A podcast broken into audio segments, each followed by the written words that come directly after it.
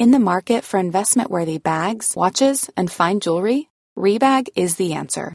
Rebag is a luxury resale platform where each piece is carefully inspected by experts to ensure quality and authenticity. Use Rebag to buy and sell finds from the world's top brands, including Louis Vuitton, Chanel, and Cartier. Head to Rebag.com and get up to 15% off your first purchase as a member with code REBAGNEW. Shop today at Rebag.com. That's R-E-B-A-G.com and use promo code REBAGNEW for up to 15% off your first purchase as a member. Life is full of what ifs. Some awesome, like what if AI could fold your laundry? And some, well, less awesome, like what if you have unexpected medical costs? United Healthcare can help get you covered with Health Protector Guard fixed indemnity insurance plans. They supplement your primary plan to help you manage out of pocket costs. No deductibles, no enrollment periods, and especially no more what ifs. Visit uh1.com to find the Health Protector Guard plan for you. When you're ready to pop the question, the last thing you want to do is second guess the ring. At Bluenile.com, you can design a one of a kind ring with the ease and convenience of shopping online. Choose your diamond and setting. When you find the one, you'll get it delivered right to your door. Go to Bluenile.com and use promo code LISTEN to get $50 off your purchase of $500 or more. That's code LISTEN at Bluenile.com for $50 off your purchase. Bluenile.com code LISTEN. You are listening to Missed Apex Podcast. We live F1.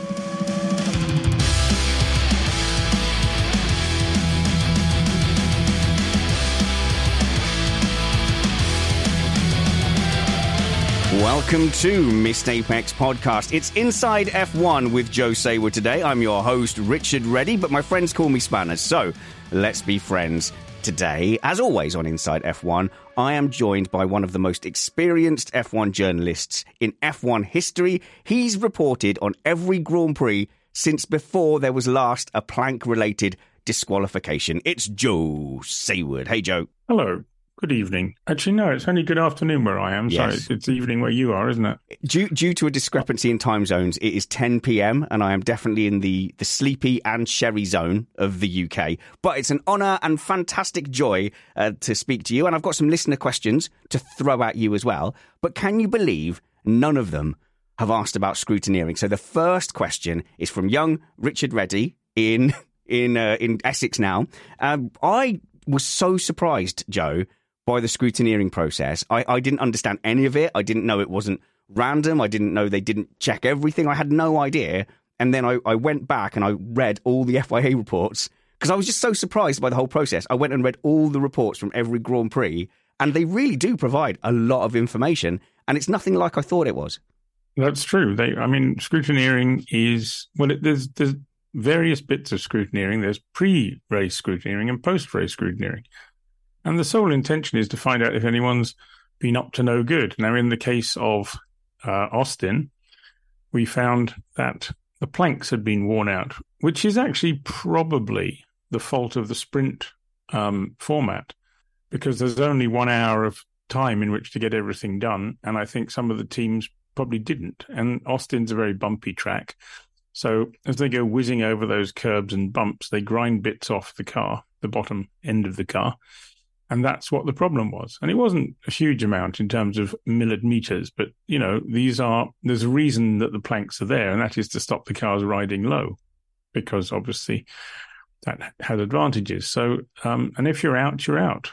And uh, I don't know what would have happened if they tested more cars. They probably would have found a lot more that had been ground down too, but they only tested four, I believe. So, um, So do you speak yeah, to the unfortunately, they did test Lewis Hamilton and Charles Leclerc. So you wipe out um, two of the top Yeah.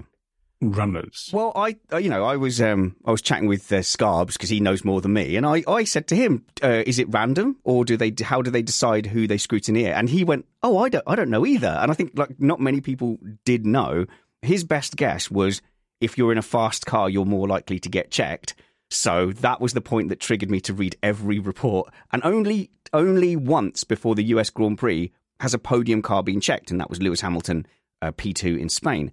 So uh, one of our guys who was uh, has done a bit of marshalling suggested that actually you know the scrutineering team might take reports from other teams or, or look at onboards to kind of think, oh well, they they looked a bit dodgy or bouncy.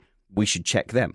I, I can't imagine it would have made uh, the, the, the two or three millimeters involved. I'm not sure it would have made any difference at all, and I don't think you could spot it. So I think that might be a little bit um, looking for things that aren't there. I think in general terms it's kind of random, but obviously yes, there is a tendency to look at the fast guys because they're the ones who would have most likely have um, um, bent the rules. Not, I'm sure in in both cases this is not deliberate.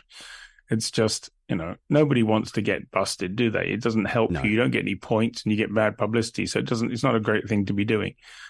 Um, and so they get thrown out. They lose their points. Formula One looks silly, and off we go again to next week where we can do other silly things.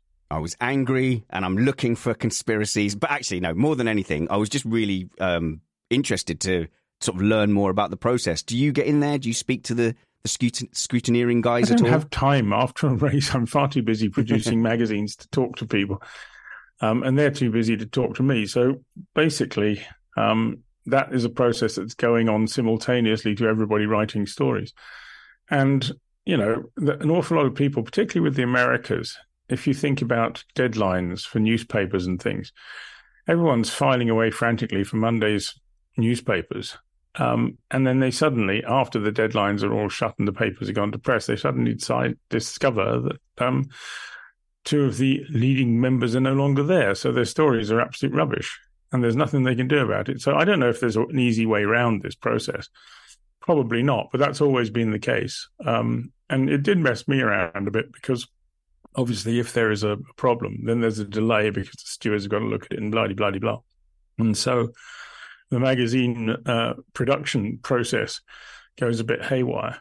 and uh, and it does also mean a very nasty, long, long night producing everything in the time available. And it was, and you'll have noticed as a reader of JSBM newsletter that that was some hours behind schedule, simply because I couldn't do it any faster. And uh, as a as a viewer of the Missed Apex YouTube channel, Joe, you would have sympathised with us finding out at half past one on a live stream, half past one in the morning. I was sat here when that news came in. I did not take it well, and then I woke up and I was in. Well, I did hear I did hear some some Fleet Street boys ranting and raving mm. um, when they realised that their stories had, had all been total tosh. Yeah. Yeah. Um, you know, complaining about why can't it be done faster? Well, it's a good question, but you know, that's the joy of time zones as we're discovering today. Well, yeah, I mean, I fully recorded the Ringer podcast in the can, published before they made that decision. I mean, it's unfortunate, but it's such a rare occurrence that a car uh, fails for a plank violation that you kind of just let's chalk that one uh, up to bad luck, to the track, to life, and and see if it becomes if it was to become persistent and a problem, then look at it. For a one off, it doesn't matter. Well, I think it might become persistent if if the sprint race uh, format. I mean, they are going to keep the sprint race format because obviously it brings them more more viewers, but uh, it means that the teams are going to have to spend a little bit of time working out um, in that very brief period of time. They get one hour to do everything. Um, they're trying to test tires. They're trying to do this. They're trying to do that, and so they're going to now need to check the wear rates on the underside of the cars to make sure that doesn't get them in trouble again. Ah, so. which brings us to our first listener question, Joe. Young David asks Has the sprint race experiment run its course? Is there any likelihood to major revision of the format in 2024? Brackets, please God, no, please no.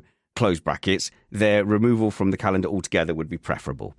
Any hope? Uh, they're, they're not going to be removed from the calendar next year. It's very simple because they they uh, produce more reading, uh, rather viewing numbers, and the viewing numbers are what uh, dictate the money, and the money is what dictates what happens. So um, it's going to go on happening. I have to say, I think it's a uh, it's a nightmare.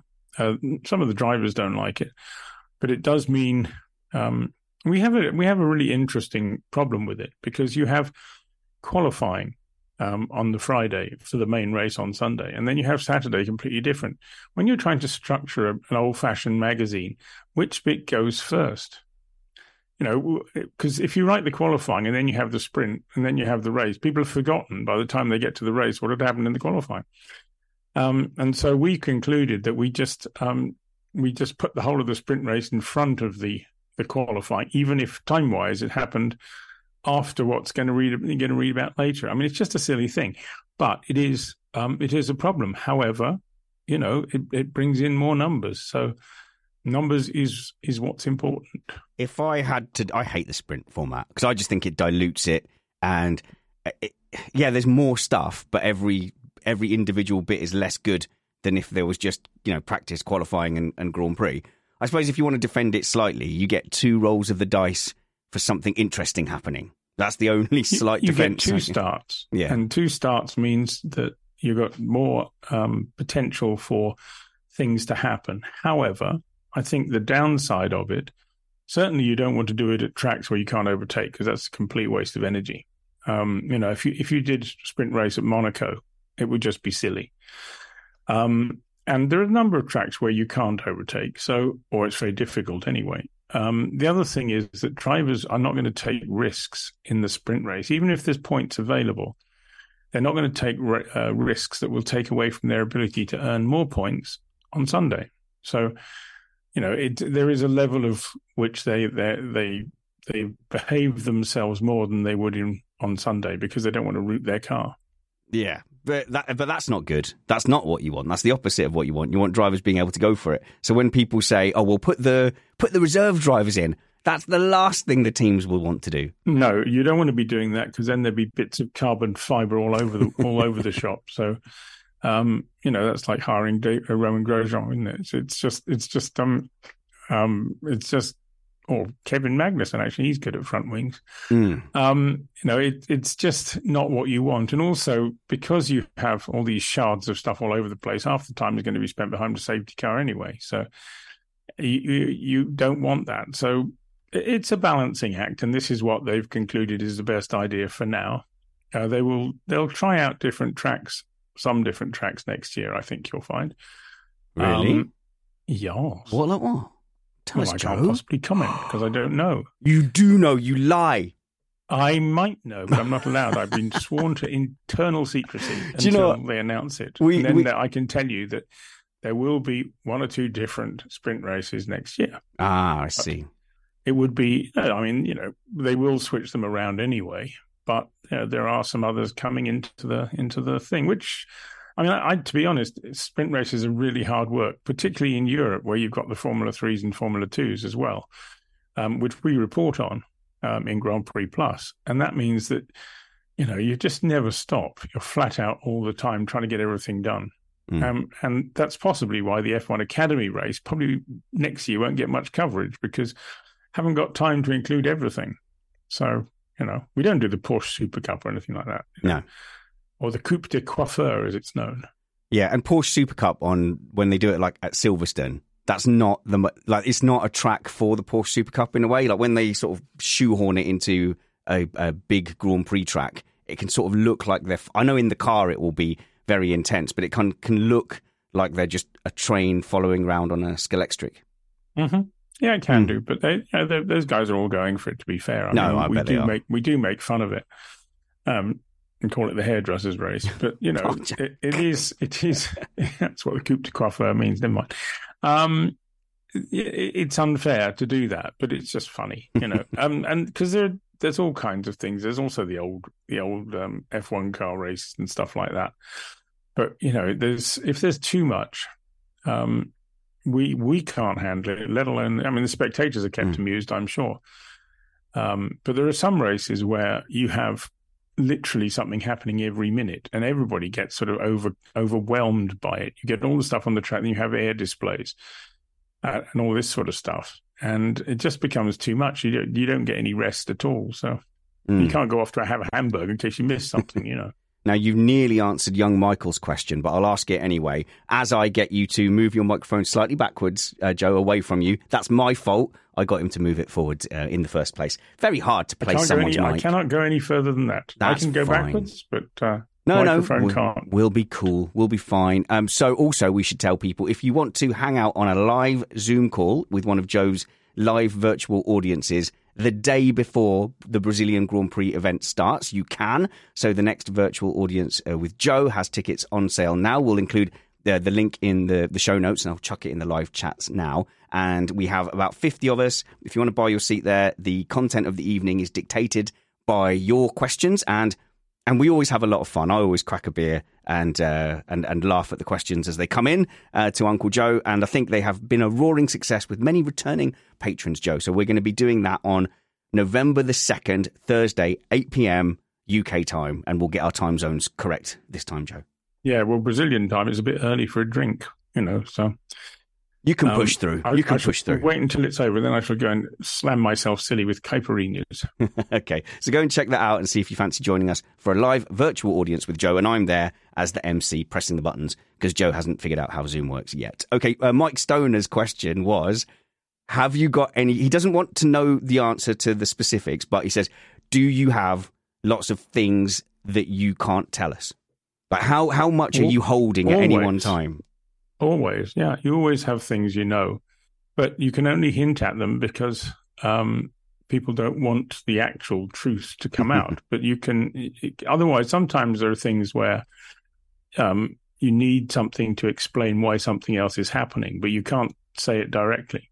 So you can only hint at it. But yes, there's always there's always um, bits and pieces. I wouldn't say there's. I wouldn't say it was 80% of the content. I would say it's about 5% of the content because keeping a secret in Formula One is really hard because everybody has got their ear to the ground. Um, and, you know, there is a saying that if more than two people know something, it's never a secret because you can always say it was it wasn't you who, who leaked it.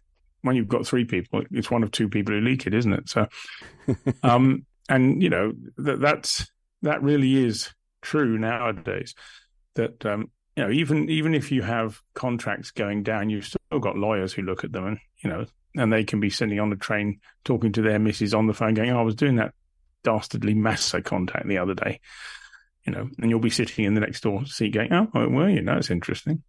Things like that do happen weirdly, but um, you know, people people I think some people involved in Formula One in the extreme in the extraneous areas like to talk about it on mobile phones loudly to make themselves feel important or something. But every so often, I find myself in a situation to be able to pick up on that. So that's marvelous, really.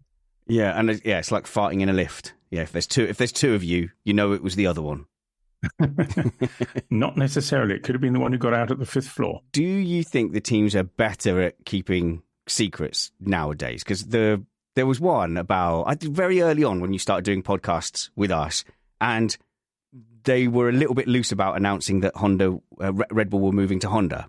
And and just someone just on the shop floor just told me, just like DM'd me, and was just like, "Hey, guess what?" And then and that uh, I think that's how it got leaked in the first place. But no one cared because you know I'm not anyone.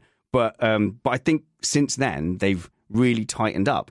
So the same person that told me that he said to me, "Oh, they don't tell us anything anymore until it's like just about to be released." Well, normally they always used to do that anyway, because the minute you have a conversation to a team, it's open season. I mean, any kind of announcement in a factory, it's out there straight away. I mean, it doesn't matter who it is that did it. It just it, so the minute you announce something within a team, it's public information. Mm. Within with the internet as it is nowadays, literally with, within minutes, because you know, people can send a text, people can send a, a Twitter, whatever. You know, it's instant. So yes, they I guess they've they've uh, they don't tell as many people in the business um, what's happening in order to try and keep it quiet. But the other thing about that, which is good, is that it forces them to make announcements as soon as things are decided. Yeah. yeah. So it works both ways. I'm I'm I'm all for being as open as possible.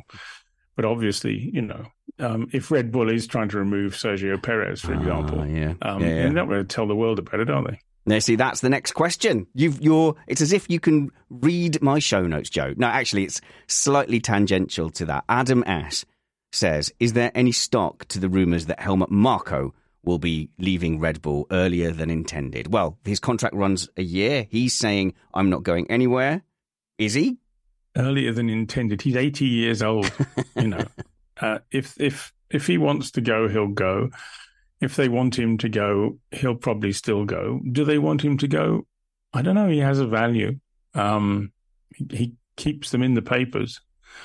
That's for sure. As much as Max Verstappen does, to be honest, because Helmut says something outrageous and it gets in the papers. So, um, you know, he has a value. He's also a sort of um, a counterpoint to the smooth Christian Horner.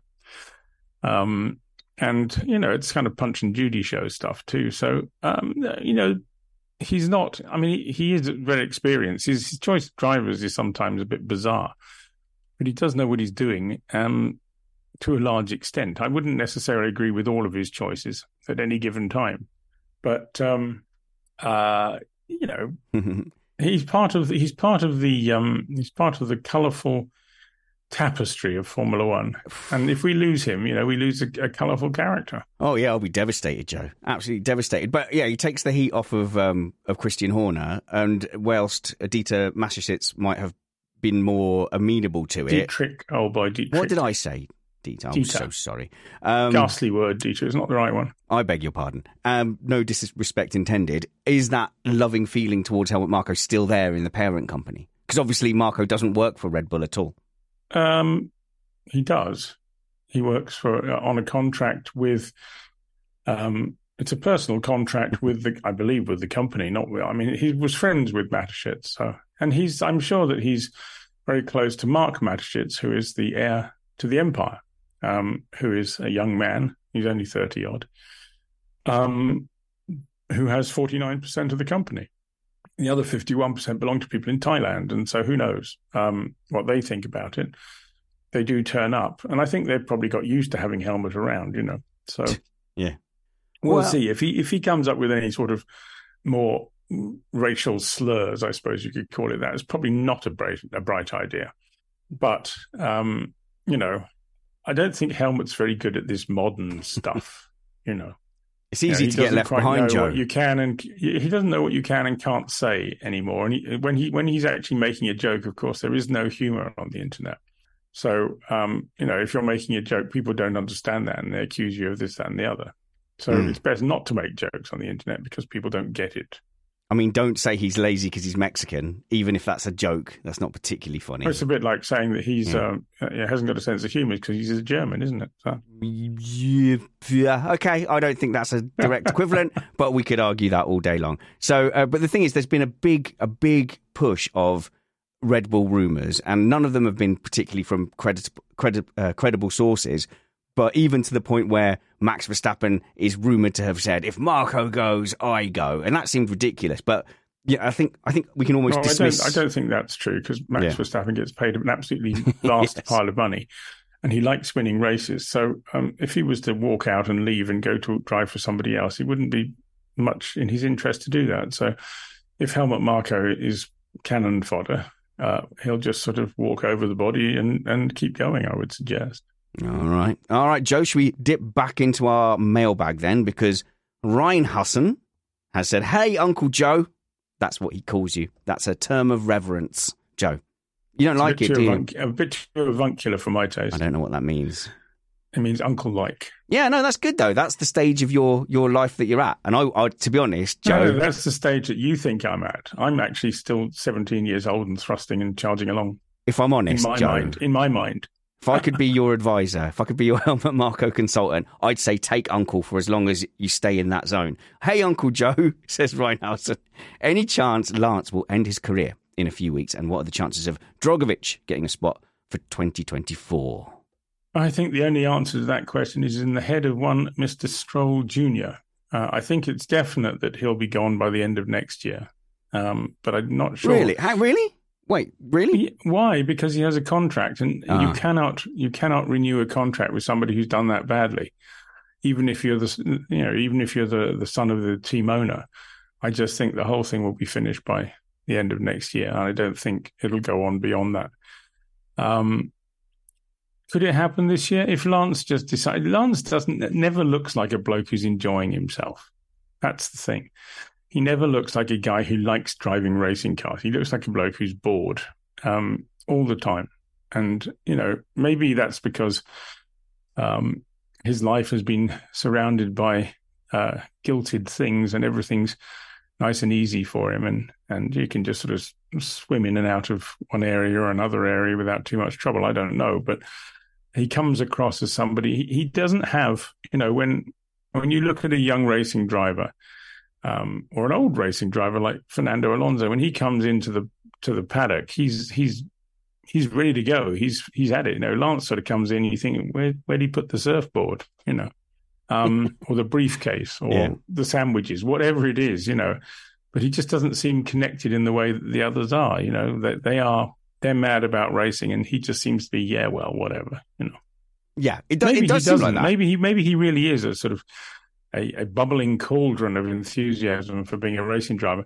But I think perhaps, given the fact he's been um, largely humiliated this mm. year, yeah, um, nobody likes to be humiliated, and um, you know, unless you can turn it around, and it's very hard to turn a situation around, particularly if you've got Fernando Alonso as your teammate. Um, you know, I think I think there's a there's a potential that he might just say, "Oh, I can't be bothered with this. I'll go and play golf, tennis, uh, snooker, whatever, or do nothing because he's got loads of money in the bank, hasn't he? Yeah, but he looked really frustrated after the Qatar sprint race, and as much as I think what he did was was wrong, shoving his trainer around and then being you know rude to the journos, whatever, young sportsman, but it did kind of almost show that he cared. So if he didn't care, he wouldn't have kicked off like that. Well, that's true. And I think you could say I was very impressed at the start of the year when he fell off his bike and he came back um, in a way that only a person who's motivated would do. So, you know, that did change my view of him. But maybe it's just because he has that sort of um, attitude for whatever reason. He has that attitude, but he is secretly a bubbling cauldron of, of excitement and enthusiasm for the sport. I don't know. We'll see. But I, the other thing is, whatever you, whichever way you look at it, um, he hasn't done enough, and in any other team, he would be gone by now. It's that, that and that's the that's the key one, isn't it? Because he is propped up there somewhat artificially, and uh, I don't want well, to look at Nyck, Nyck De Vries. The axe swung after ten races. Wham! Next, you know. So, um, and Lance is there, just going gradually further and further back. And okay, so he had a half decent race in in Austin, and he uh, looked a bit better because he gained some more places or whatever you know. Um, but I don't know. I'm just not getting the right vibes there. So we've had a, a question from our, our live chat, and we'll we'll do stroll the mercy of of pulling him out of this topic. Not that he, not that he listens to Missed Apex, uh, but Rob Graham just uh, jumped in the chat before we get off of COTA completely. Uh, do you do you were you on the ground for the booing of Verstappen because it seemed like I don't I, mind. I saw it was going on. Yes. Yeah, I don't mind a friendly boo, like a pantomime boo, I feel like that's part of sport.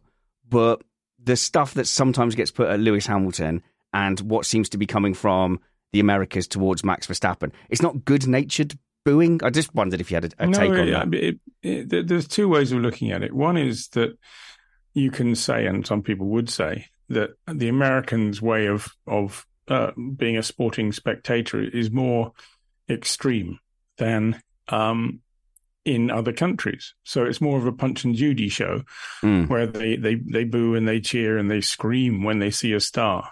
Um, this kind of stuff. Now, the other thing is, and this is something that I, I had some, I think it was Twitter or some feedback. Somebody said that they were booing the governor of Texas.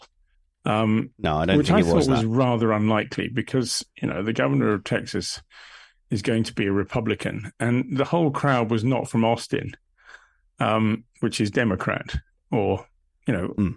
weird as they call it. Um, I don't see that as being the reason for it. I mean, there might have been some people, but it sounded like everybody was there. No, the, and, the, the, timing of it was quite clear. If you, if you, I, I watched it over and over again just to be sure, Joe. But the timing of it is quite clear. He puts the trophy up, and, and I, I felt sorry for the lad, lad, because he's you know, he's there. No, he's I, I celebrating think, I think moment. It was disgusting. In fact, yeah. if it was meant, if it was meant for him, which I think it was, I think it was. Yeah. I think that that is that is um, disrespectful given what he did. I mean, he drove a fantastic race, really a fantastic race to come through from sixth to win.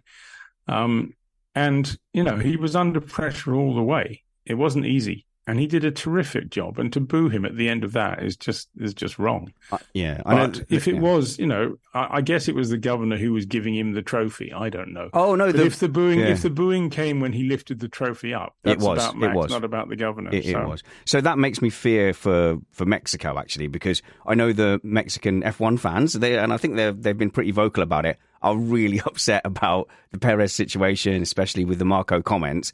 And I I sort of I think it's not going to get any better at the Mexican Grand Prix.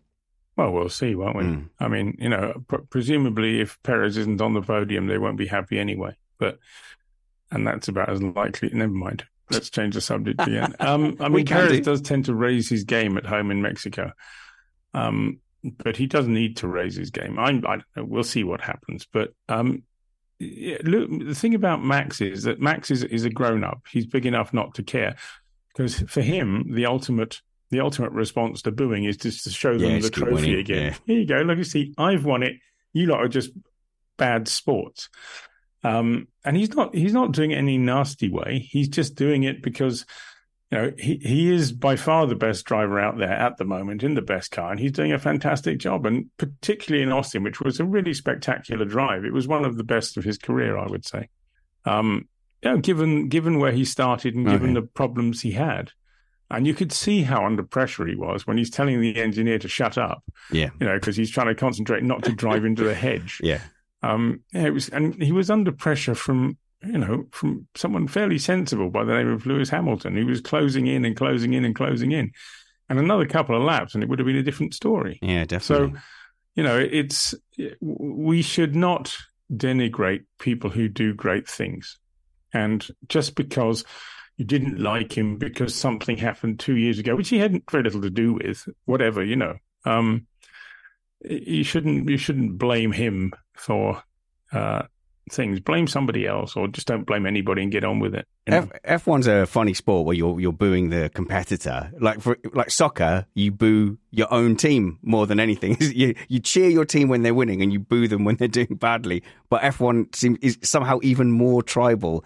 where you direct the ire at the at the driver you don't like. But we can move to happier climes, Joe, because we've left America. We're going to go to Mexico, Brazil, and then we're going to go to Las Vegas. And Brad D asks, "Is Joe looking forward to Las Vegas? Does he have to commute from Pahrump every day to afford it? Actually, I looked at the hotel prices because I've got half a sniff of doing something out there, and uh, it wasn't too bad. I was quite surprised. The uh, the no, ho- well, it, yeah. it, it, there was this initial boost of, or initial phase where everything was silly money. Um, but you just sit down and do the numbers, which is there's 150,000 hotel rooms in Las Vegas, and they have a maximum crowd capacity of 94,000. So work it out. There's going to be a massive excess of hotel rooms, therefore the prices came down. Um, or, ditto the flights going in. Yeah. Bobby Epstein, the promoter of Austin, showed me he we were talking about and he said he was taking a whole bunch of staff with him to Vegas and I said oh that's going to cost you a load of money. He said Yeah. no no no look at the flight prices. From Austin to Las Vegas on the race weekend you can get there for 79 bucks. You know it's it, it's extraordinary. So I think Vegas is going to be a a, a zoo in terms of um you know people getting overexcited about things. And lots of celebrities and people will turn up and everything will be wildly overhyped. And I'm sure that there'll be massive disruptions around the town. Um, but Mm. there's a reason they've got a race there. And the reason they've got a race there is to put Vegas back on the map because although people haven't forgotten Las Vegas, you know, Las Vegas still has to compete with the rest of the world as a destination. And that's why they're, you know, they've got an NFL franchise, why they're trying to get the Oakland A's baseball team to move up there. You know, they're, they're trying to because you can't just rely on gambling anymore. You've got to have a whole bunch of other stuff because gambling is not very family friendly, and they're moving over towards sort of family friendly things. So, um, you know, there is a there's a very good reason why there's a Grand Prix there um, because they need it. but it's not it's not sold out. Like I can still go and buy a ticket tomorrow. The prices are still high, but they're not sold out. I'm surprised.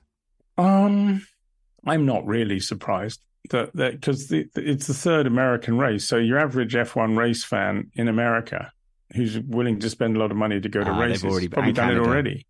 So you Uh, got there Canada. are some who will go yeah. there just because it's a new race and it's going to be you'll be able to say I was there at the first one.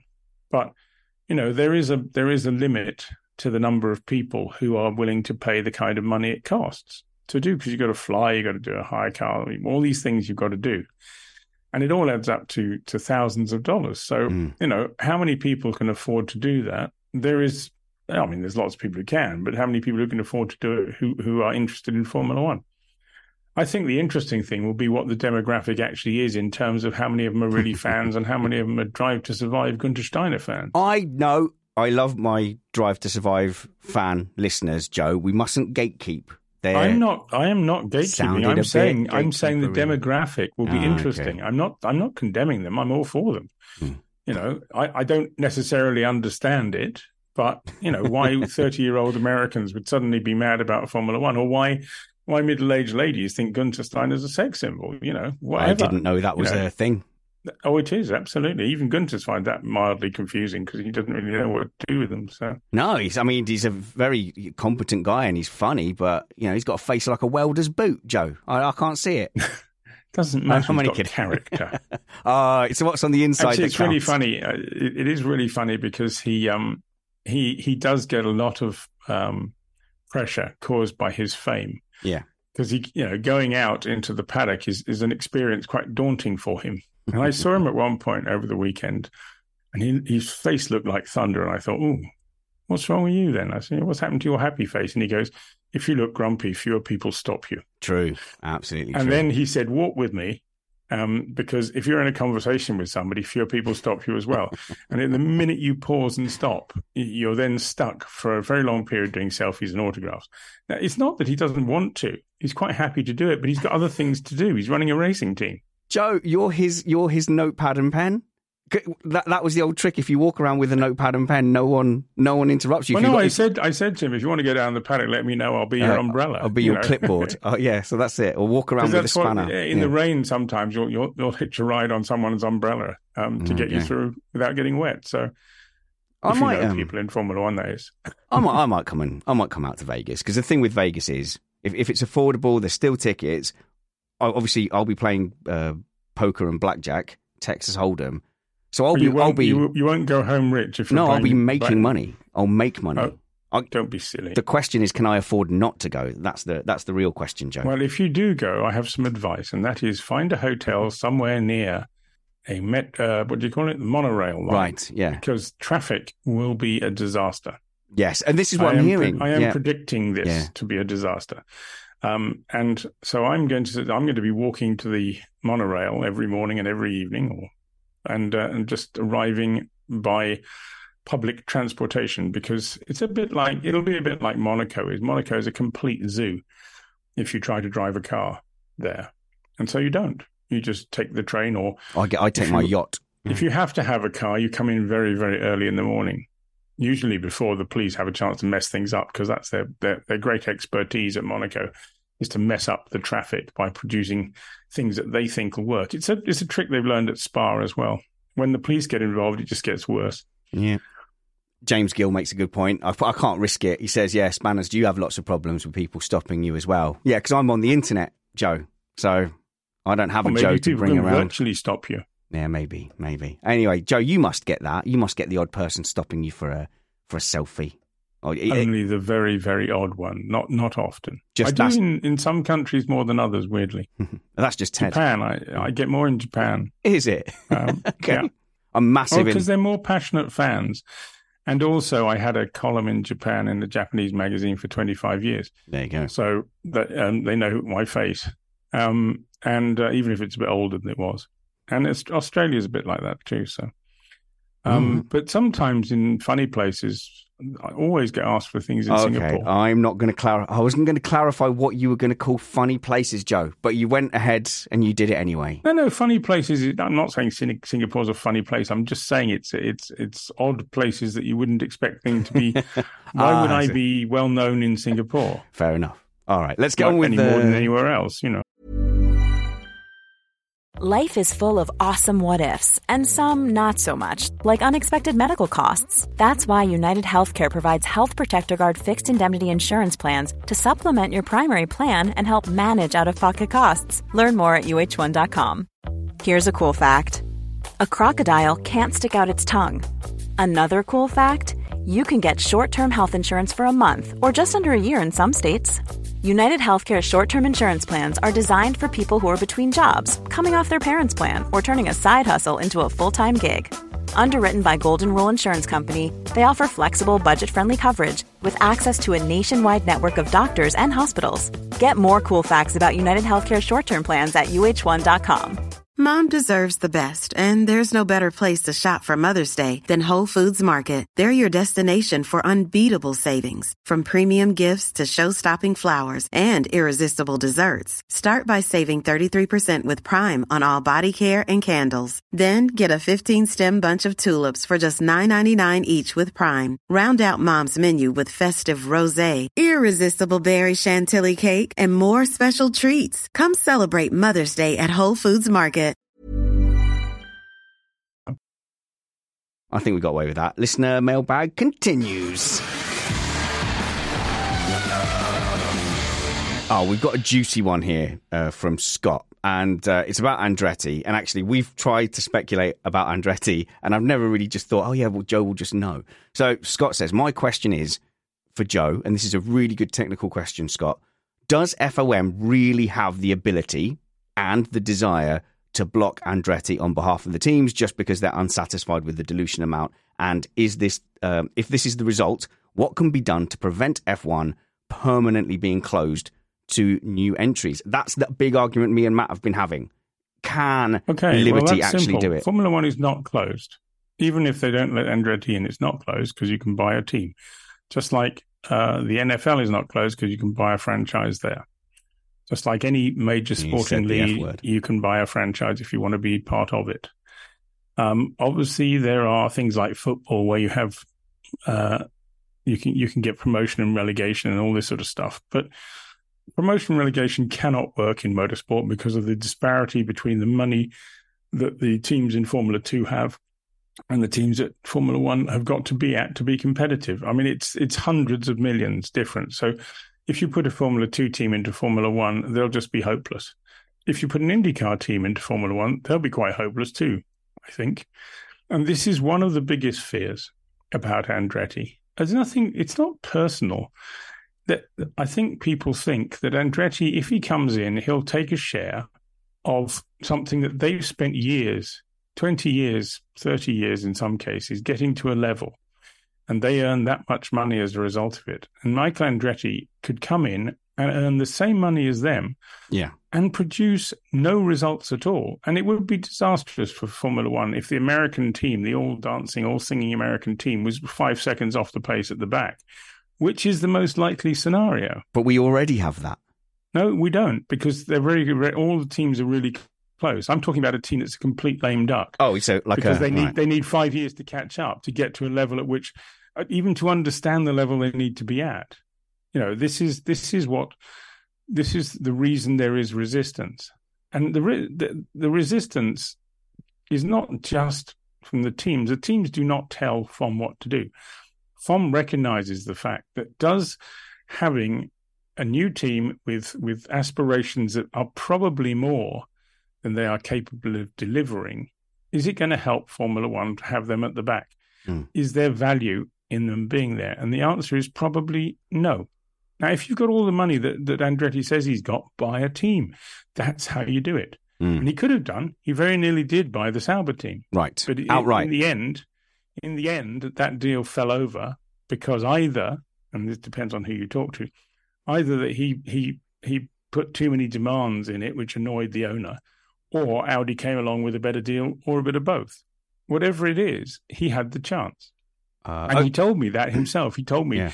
that he, you know, he he he had a contract to buy to buy the uh, the Sauber team, and he, you know, and was on the verge of signing it. That's really interesting. Can I clarify though? Because there's buying a team and then there's doing what Alfa Romeo did, as in just as a slap their paint over it. Yeah, well, Alfa Romeo was just a, a slappy paint job. Yeah. And does anyone consider that to be an Alfa Romeo? Are you going to go out and buy No. buy an No. Alfa Romeo road car because it's got something slapped on the side of a Sauber? But what does Sauber want? Does it want to sell or does it want to keep operating with a sponsor? No, no, no. The the the the owner of Sauber was then a kind of owner by accident Oh, right. because he basically kept loaning the team money. to keep because he was ah, to Marcus. Ericsson's Right. backer. Is that the and owner? loaning. yeah. okay, okay, I didn't know Yeah, that. Finn Rausing was Marcus Ericsson's backer and probably still is in IndyCar. Um, and he just got more and more involved to keep Marcus in there and to keep the team running. And eventually he just found himself in a better position to take it over. Hmm. And now it's a matter of, well, do I want to do this? Do I want to be seen? Because, you know, the, the Rausing family is very secretive. Um, and, uh, you know, he likes racing. He comes to a few races each year. He's a multi, multi, multi, multi billionaire. I mean, he makes Stroll look like a like a someone tap dancing on the sidewalk. Um, you know, in terms of money, Yeah. he's got 19 billion or something. You know, Oh man. um, and so you know, Rausing doesn't need it, um, but now he's got it. He might as well do something with it. And what he did was sell it to Audi. And obviously, the Audi deal. Now, funnily enough, I would argue they sold it at the wrong time because he sold it cheaper than he would have got later Yeah. if he if he'd waited another six months. But you know, the opportunity was there, and he took it.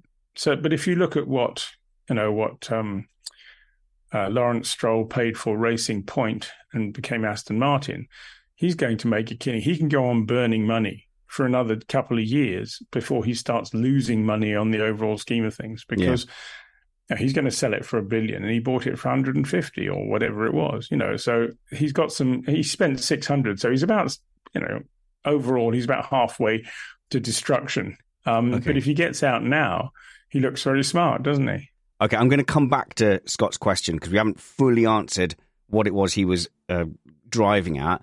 But Stuart's question is is what what the hell is up is is Audi up to? So I- don't understand where Audi sits between Andretti potentially buying it and the Alfa Romeo sponsor paint job. What what was Sorry, you're, or you're, I think you're using the wrong terms here. You're using Audi. You mean Sauber? no? So this is what Stuart's asking. What is Audi up to in their takeover Well, Audi, of Sauber? Audi's, Audi has to wait Hmm. to come in until 26 because you cannot Right. have an Audi Ferrari. but there's lots of rumors about them dropping out or that falling through. And, no, and- no, they've uh, okay. Yeah. They're, they're, they're buying the team in stages. Right now, they own 25% of it. Ah, okay. by the end of this year, they'll own about own about fifty, but Rausing will still be the chairman, so they will still control it. After that, at a certain point, it goes into Audi ownership, and then things will change. But exactly because of course they haven't told us all these details Yeah. of um, when it when when power will go, but. You can't just change it into Audi because you can't have a car called an Audi Ferrari yeah, be bit- because yeah. one Ferrari wouldn't agree to it and two Audi wouldn't do it. So you just have to pretend it's not. It's a Sauber Ferrari for now Yeah. um, until it becomes an Audi. And it's never been an Alfa Romeo, except in the fact that somebody gave them a couple of quid. And I mean, that, that was the cheapest deal in Mm. probably the cheapest deal in the history of a manufacturer in Formula One. And good for them. Uh, it's mainly it's a that's a that's a um Yeah. it's a mates that's a mates deal between Right. Fred Vasseur and uh, Carlos Tavares, the boss of uh, Stellantis, i.e., the parent company of Alfa Romeo. Um, and that's one of the reasons, too, probably that Fred got into Ferrari because he's also the chairman of um, Stellantis. Is part, or Ferrari is is John Elkann. Oh so man. it's all it's all very sort of um, who you know. Went to the wrong schools, didn't we? We went to the wrong schools. So, uh, what would that Audi engine be eventually then, if it's not a Ferrari? Well, it'll be an Audi. So it'll be an Audi Audi. Uh, Yeah, an team. Audi Audi. Oh, They're building it, and and you know they're building it as we speak. They're working on it in in Germany. Okay. Um, and the the Audi engine at the moment, there's lots of rumors saying it's not very good. But Yeah. there's you know the, there's lots of people going to work there. Um, you know they might have they might have uh, changed the budgets a little bit because I think the original budgets weren't very realistic. And the guy who came up with the original idea has departed the company. So obviously there'll be rumors that the new lot who are in charge don't want to do it. Hmm. But, you know, just pulling out of having announced something and then pulling out of it is not great PR, no. Okay. particularly if you're Audi, you know, and you're supposed to be this great sort of engineering bunch of geniuses, Vorsprung durch Technik and all the rest of it. Um, so you basically just got to struggle through.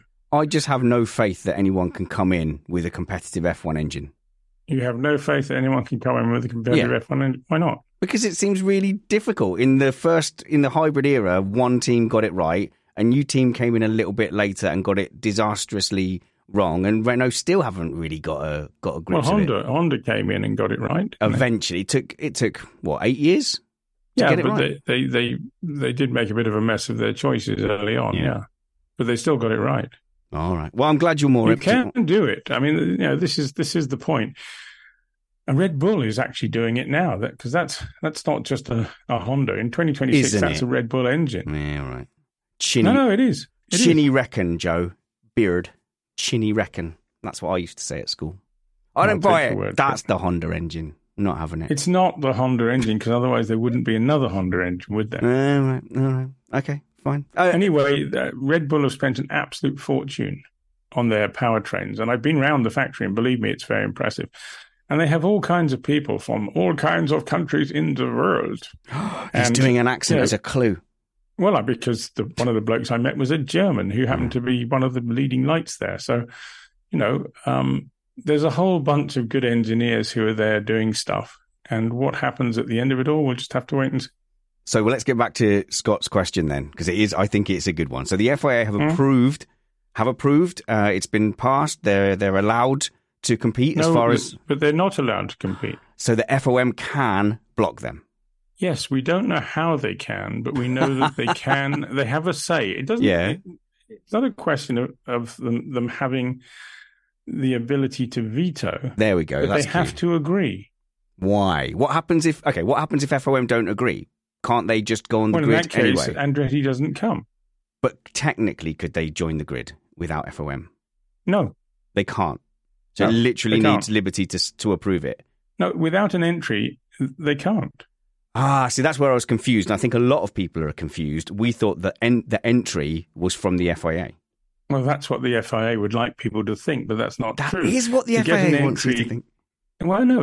Look, to get an entry, you have to have agreement between the two.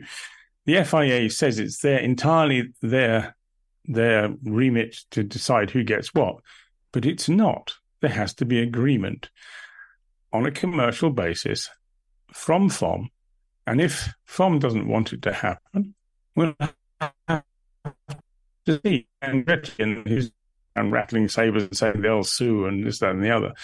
Good luck with that they can try. But you know, the fact is that it, they have to they have to show that they have a value to the sport. I mean, why why the hell has the FIA let them in anyway? That's just that's just electioneering. Like, look at us, aren't we Yes. popular in America? We've let this American lot in. You know, But uh, Mohammed Ben Sulayem seems to be in open war with Liberty. I'm not asking well, you to that's risk an interesting your. point. But, but rule number one: if you're going to be in open war with somebody, don't go to war with somebody who's going to hit you on the head with a hammer. And if you're if you're not smart enough to understand that, it, it's very simple. The FIA gets forty percent or more of its income from Formula One. Mm. If you fall out with Formula One, you lose forty percent of your income and you go bankrupt. Mm. So, because the FIA cannot survive in its current form without Formula One money, it would just be a shadow of its former self. If the F1 people say we're going to do our own thing, we don't care about the FIA, they can't stop that because that would be anti-competitive under EU regulations. Oh, good point. But Funny, would, would they have to call it something else, like Formula Racing Stars? Yes, you'd have to call it GP1, Oh, okay. and you couldn't call it World Championship. You could call it the GP1 World Series. Nice. But frankly, you Yeah. wouldn't ever get to that because, gee whiz, guess what?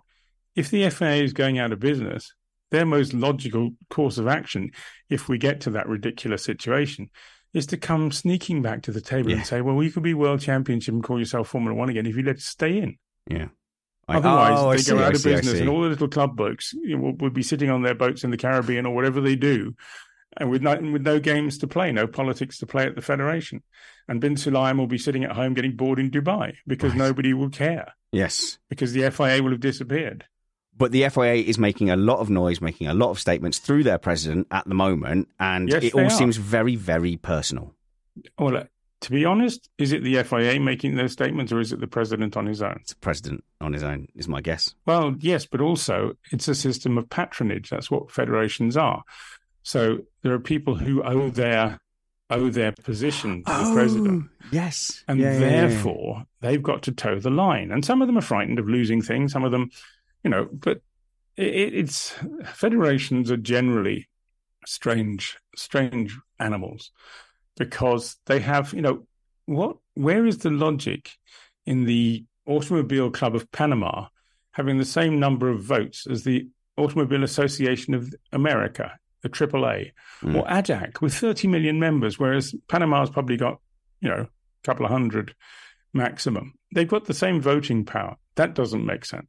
So you have a situation where all kinds of people from funny little countries get jobs. Oh, funny You know- countries, Joe. Let's not call countries No, funny. no, but funny little countries. It's No. just, you know, countries that Okay, are not name- significant in the overall scheme of things. Name three countries that you think are funny and insignificant. Well, uh, Joe at depends how you define email.com. funny, doesn't it? Okay, Basically, small countries that have very little motorsport or motoring activity Okay. going on. W- stop thinking France, you guys out there. I know you're all stopping. I'm talking about islands in the Pacific. I'm Right, talking okay. about islands in the Caribbean. They Okay. have a vote.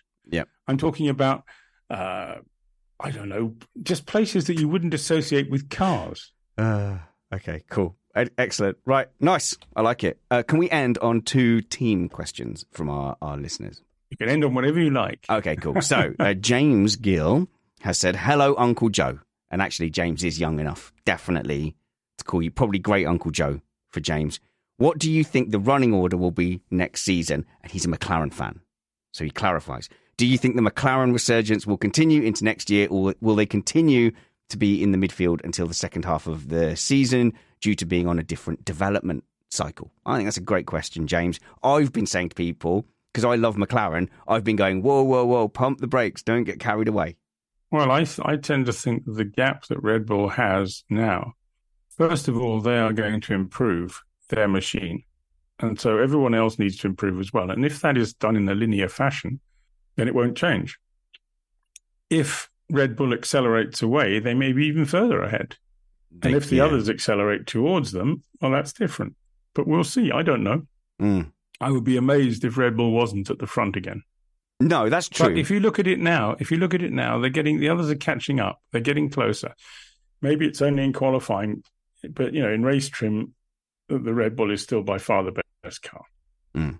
But having said that, in recent races, we've seen Lewis has been chasing Max to the finish line. Okay, but Max started sixth on the grid, so it's a bit different. But the McLaren look very, very strong too, and Mm. Ferrari looks strong on occasion. So you know, there will be a leveling effect um, over time because of the the way the aerodynamic um, testing regulations restrict the winners more than the losers. So you know about this. I know about this, so they get like a success ballast for wind tunnel. But Ferrari look good on occasion outside of Singapore. The only times they've looked good have been uh, just before the lights go out. Well, the, the, yeah, this is true. I mean, Okay, good. There is an argument Thought as well. I would put forward that much of Red Bull's success this year has been due to the others screwing up as much as them doing a great job. It's both. Oh yeah, yeah. It is a bit of both, but the others have got to get it together in the way that Red Bull's got it together. So I just think the whole thing, as a general rule, I think, and you can see it already. Look at the look at the spread of lap times between the cars, and it's really close. Um, okay, Red Bull's got an advantage, but if Red Bull, just assume Red Bull wasn't there, we'd have some fantastic races, and everyone would be jumping up and down and wetting themselves with excitement at every Grand Prix because that the racing would be so close. If you took tyre wear out of F1 right now, I think it might be closer. It would be less interesting to watch, but you would have less drop off from like McLaren, like they had yeah, but you'd have no overtaking at all. Yeah, I know, but that you'd and get then people closer. will be whining about it's not fair, there's no overtaking, it's boring, it's processional, all the stuff you always hear. But you'd get um, closer race times. But you can't beat science. Hmm. You know, this is the problem is you have to find a way of science science kills entertainment.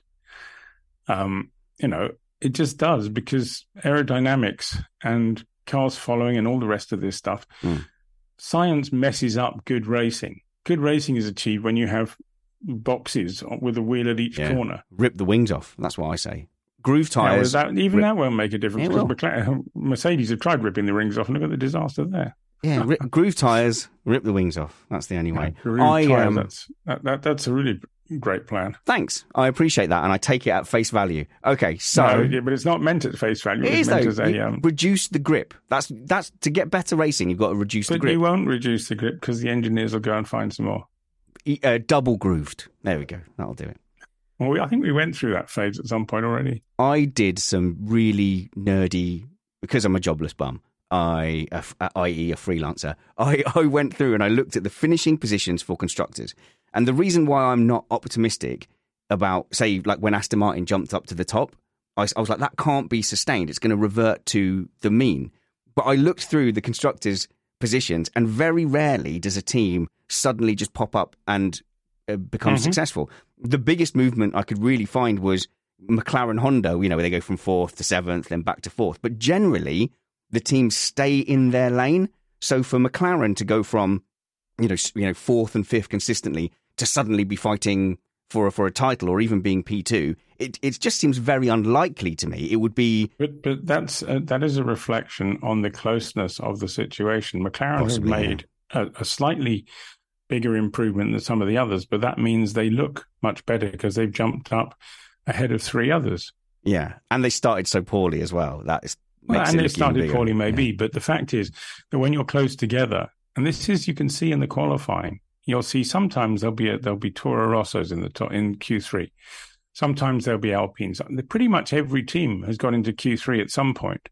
Even an Alfa Romeo, I think, made it at some point Mm. into Q3. Um, why is that? That's because it's so damn close.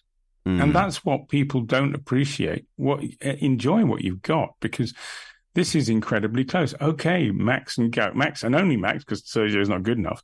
You know, only Max is ahead. But it's true, sadly. Yeah, but and everybody else is in a real sort of well, it could be any one of them it could be. following through. And Yeah. that's and that's why we saw, you know, over the last few years, we've seen a win from AlphaTauri, we've seen a win from Alpine. Unlikely things though they were. Mm. But gradually the the long term project of Formula One is to have everyone close together. And that's another reason why Andretti doesn't fit, because they would take years to catch up. Yeah, so I like just literally Mm. have have them sort of trugging around the back, getting in the way when they get lapped. Why can't you have like you had Caterham, Marussia, Virgin? Why can't you just have like a, a subdivision at the back where it doesn't matter that they're a few seconds off and just let let them compete and give them time to grow? No What's prize money. No what, what did money. that actually? What, what did that? What, yeah, but they'll all go out of business if there's no prize money. yeah, yeah. Well, they did. That literally exactly. happened. and that's exactly what would happen again. Which is why Try it one more time. Provision. there is a provision yeah. to add more, but you've got to have a really good team. I, I think the best thing to do is just to get rid of the additional nominal entries of, of 11th and 12th, because ultimately, I don't think you can find somebody who can go into those roles in a competitive way in anything but a, a sort of 10 year period. Mm. Because you've got to build up such a uh, an infrastructure, and I, you know, Haas Haas is going to struggle because their infrastructure is not their own Whose is it? to a large extent. I mean, well, because the cars are built by Dallara, and, Right. and you know, um, they are they don't have a factory full of machines like other teams do. Why don't they employ Ferrari uh, people on short term contracts and then ship them back off to Ferrari when they've passed on that knowledge?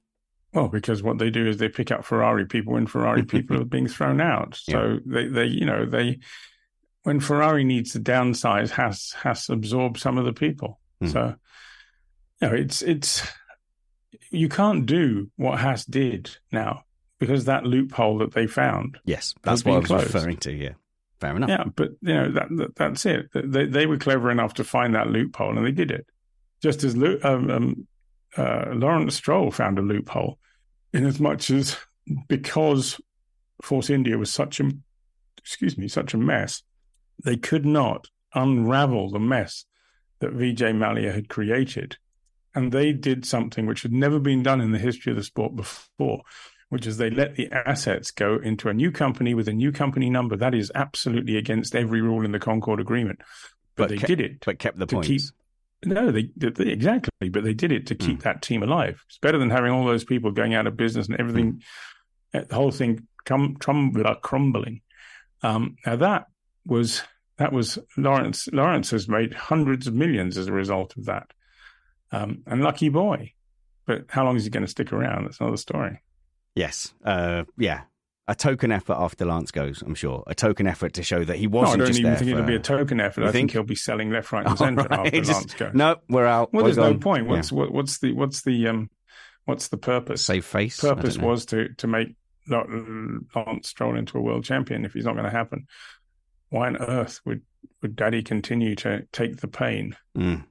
Very fine. In the car company, in the car Mm. company particularly, Yeah. because that's that's even more of a basket case than the racing team. The racing team's in a fairly good place, but the car company's not. basket case. All right. Uh, final question then. Final team question. Uh, Andrew de Groot, I think is sound. He's a Williams fan.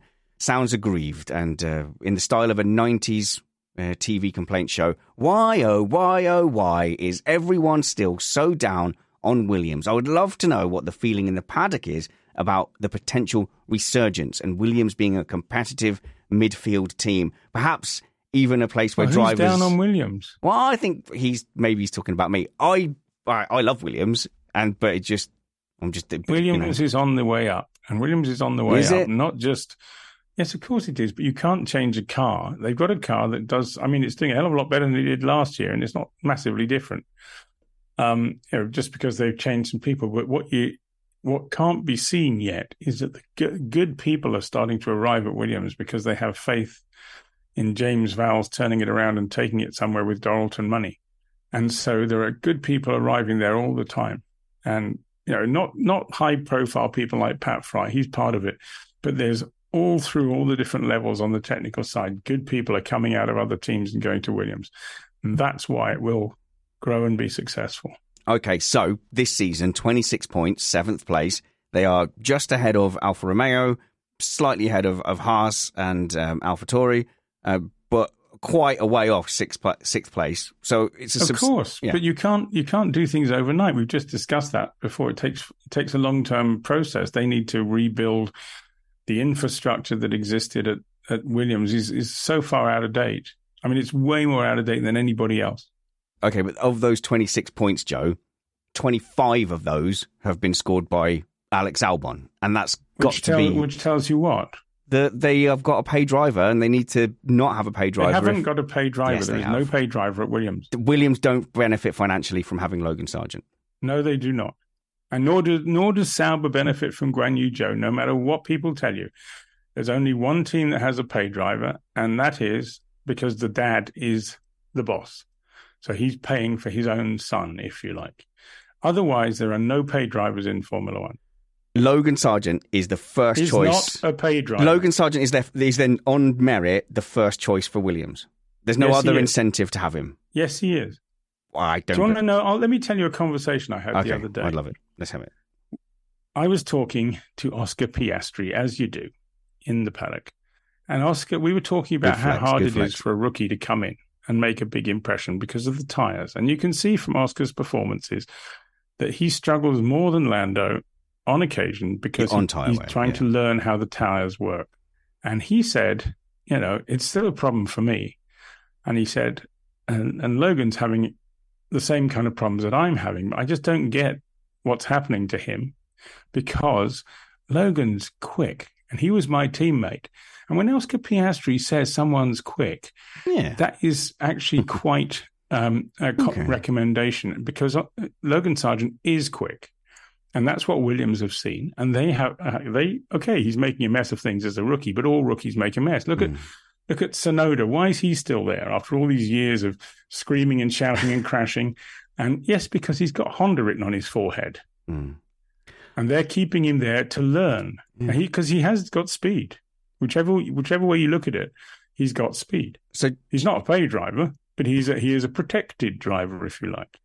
So the thing is, I respect you massively, Joe. So if you say that Logan Sargent is there on merit, it, it does make me think if you're wrong about that, what else are you wrong about? This whole we should Yeah, but throw, I'm not wrong about it. Why do you whole- think he's a pay driver?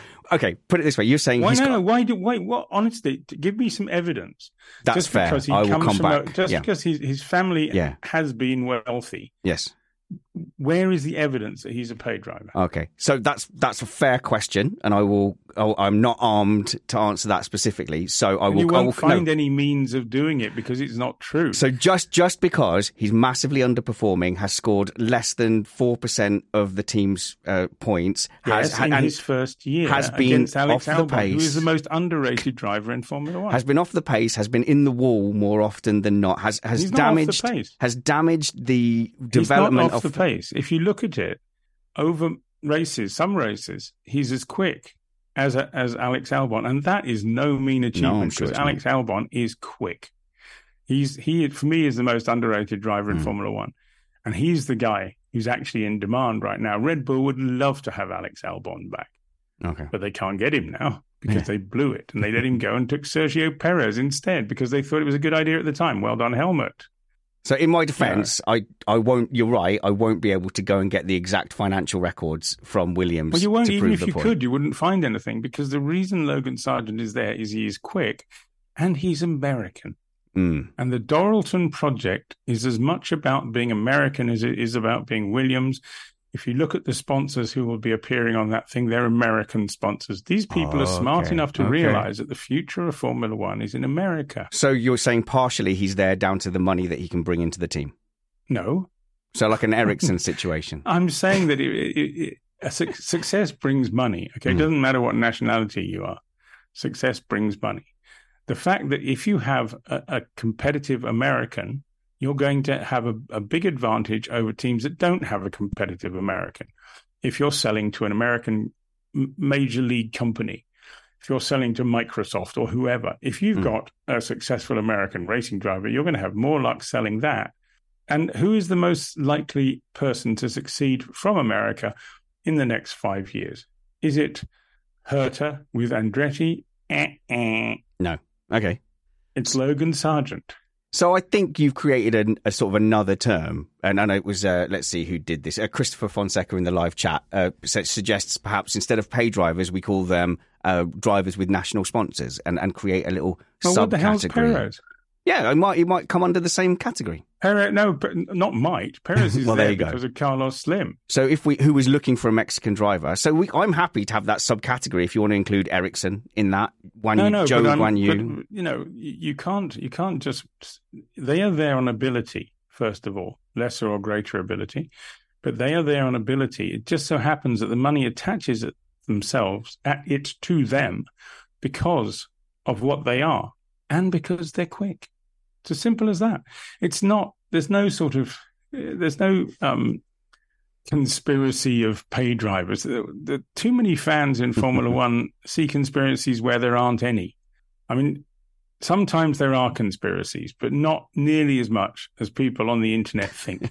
you know, there's Yeah. just it's just not like that Thing is, because with, they're too busy. They're too busy trying to make cars go fast to actually have all these incredibly complicated Mm. plans that people dream up because they've got nothing better to do. okay, but I do still stick to my original point, which is that Williams benefit financially from having Logan Sargent there, and that's part of the reason he's there. No, That's fair. Isn't they that- don't. fair? They don't National. benefit massively from any Yeah, okay. sponsorship at the moment. No, okay. But what it but was the fact is yeah. that they may do in the future, and that's what they see. Mm. That's where they see the value, and they're willing to. I mean, they're not going to keep him forever. If he doesn't deliver in year two, you you you'll Mm. probably see him getting slung out. But what they believe in is bringing on a driver and drivers. Because if you look at their young driver program, they got four or five young drivers. Because it's cheaper. It's cheaper to develop drivers than it is to buy them in later on. Mm. And this is the irony of it all. You know, Red Bull originally had Alex Albon when he was about 13 or 14, dropped him, then eventually took him up again, then dropped him again. And what they've done is they've created a fantastic racing driver because they've made him tough more than anything else mentally. And that's what you need as a racing driver more than anything else is mental toughness. They've created one by just continually screwing him around. And he's done he's delivered the goods pretty much all along the way. You can't say that that Alex has, has ever no when he was when he was teammate to Max, he did a better job than all the other blokes who'd been teammate to Max. That's uh, arguably fair. That is arguably fair. Do you know what, Joe? No, it's uh, fair. Okay, It's fine. fair. Yeah, I've li- uh, yeah, because um, yeah, apart from when he hit Hamilton on the way to that podium on Brazil, he did pretty well, and he hit Hamilton in Austria as well. No, he- excuse well, me, apart- excuse me. Hamilton hit him in Brazil, you silly person. Uh, this has been a good row. I've been, I've enjoyed this, Joe. Um, and if you want to listen to Joe, where I don't get a word in edgewise, and I don't, I don't get to to have a fight with him, uh, come and join us for the virtual live audience, the Thursday 8 p.m. UK time before the Brazilian Grand Prix weekend. Come and buy a seat on that. It's very, it's an intimate Zoom call, and the content is driven by your questions. Uh, open a bottle of wine and, and have a fun evening hanging out with us guys. But the thing I do want to direct people to which I've taken a while to get converted to and be all in on, is your your newsletter. Firstly, because newsletters are something that 100, 100 year old people do and read. So I don't subscribe to any newsletter ever. Yours is the only newsletter that I have.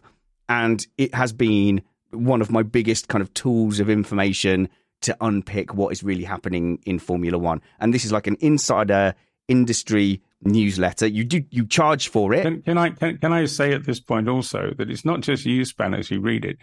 Team principals read it. There we go. Yeah.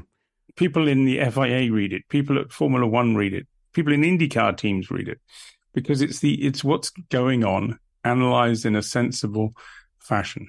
And that is completely different to everything you can read on the internet. Believe me, it's worth every it's worth its weight in gold. I would say, but Well, I you- would say that because I'm biased. Yeah, you do but- charge for it. Like it's carries Yes, a of course I charge for it. But, you know, I've got tag. to. I've, I've, Yeah. it, you think I can swan around the world and be in hotels in Texas Yeah. just by um, but just by sponsorship or I how think do I do it? if you enjoy being the F1 little know-it-all at the pub or on your Reddit posts or whatever, Oh, it yeah. is- that it's that's where the where you pay the money. But it's um it's expensive. I think it's expensive. But your GP Plus magazine is a steal, and people should sign up to GP Plus magazine. That's also true. It is a Yeah, steal. that is but a then steal, If you, look, if you look at a, a subscription to one of these monthly magazines, Mm. They cost a fortune too. Yeah, that's true. So, so you know, if, if you get the JSBM newsletter and you work it out and what you get for it, it's a very good deal. There we go. So check that out. We'll do the links to, to that in the show notes. If Joe, if you could send me the links because I've I've lost them um, to that and to the live virtual audience as well. Thank you so much. Go and follow Joe at Joe Saward on Twitter. Follow me as well at Spanners Ready and uh, tune in next time we go inside F1 with Joe Saward. Bye, Joe. Bye. We still on the air? Yeah, I pressed the wrong button a couple of times. And I was hoping you wouldn't say something like, Are we still on the air? And then I'd have gotten away with it. But yeah, so I'm just going to let this music sort of peter out. You can't hear the music, that's why. I can't hear the music. No, no, it's my bad. They can just hear us prattling on, so it's fine. But we have to get the guitar in, that's the most important thing. Can't hear it. Yeah, but everyone else can, Joe. You just got to trust that me. then? Why can't I hear it? Why Just- am I allowed to It's listen because to we had to go back to Zoom, and I don't know why it's gone to the point that the people can't hear it. But normally I make it so you can see the graphic at least. So sorry for everyone on the YouTube cut. You've just heard Joe crashing the most important bit. Not all the fine information he gave us, uh, not all the fantastic debate, uh, but the guitar. That's the most important thing. Small details are big surfaces. Tight corners or odd shapes. Flat, rounded, textured, or tall. Whatever your next project, there's a spray paint pattern that's just right. Because Rust new Custom Spray 5 in 1 gives you control with five different spray patterns. So you can tackle nooks, crannies, edges, and curves without worrying about drips, runs, uneven coverage, or anything else. Custom Spray 5 in 1.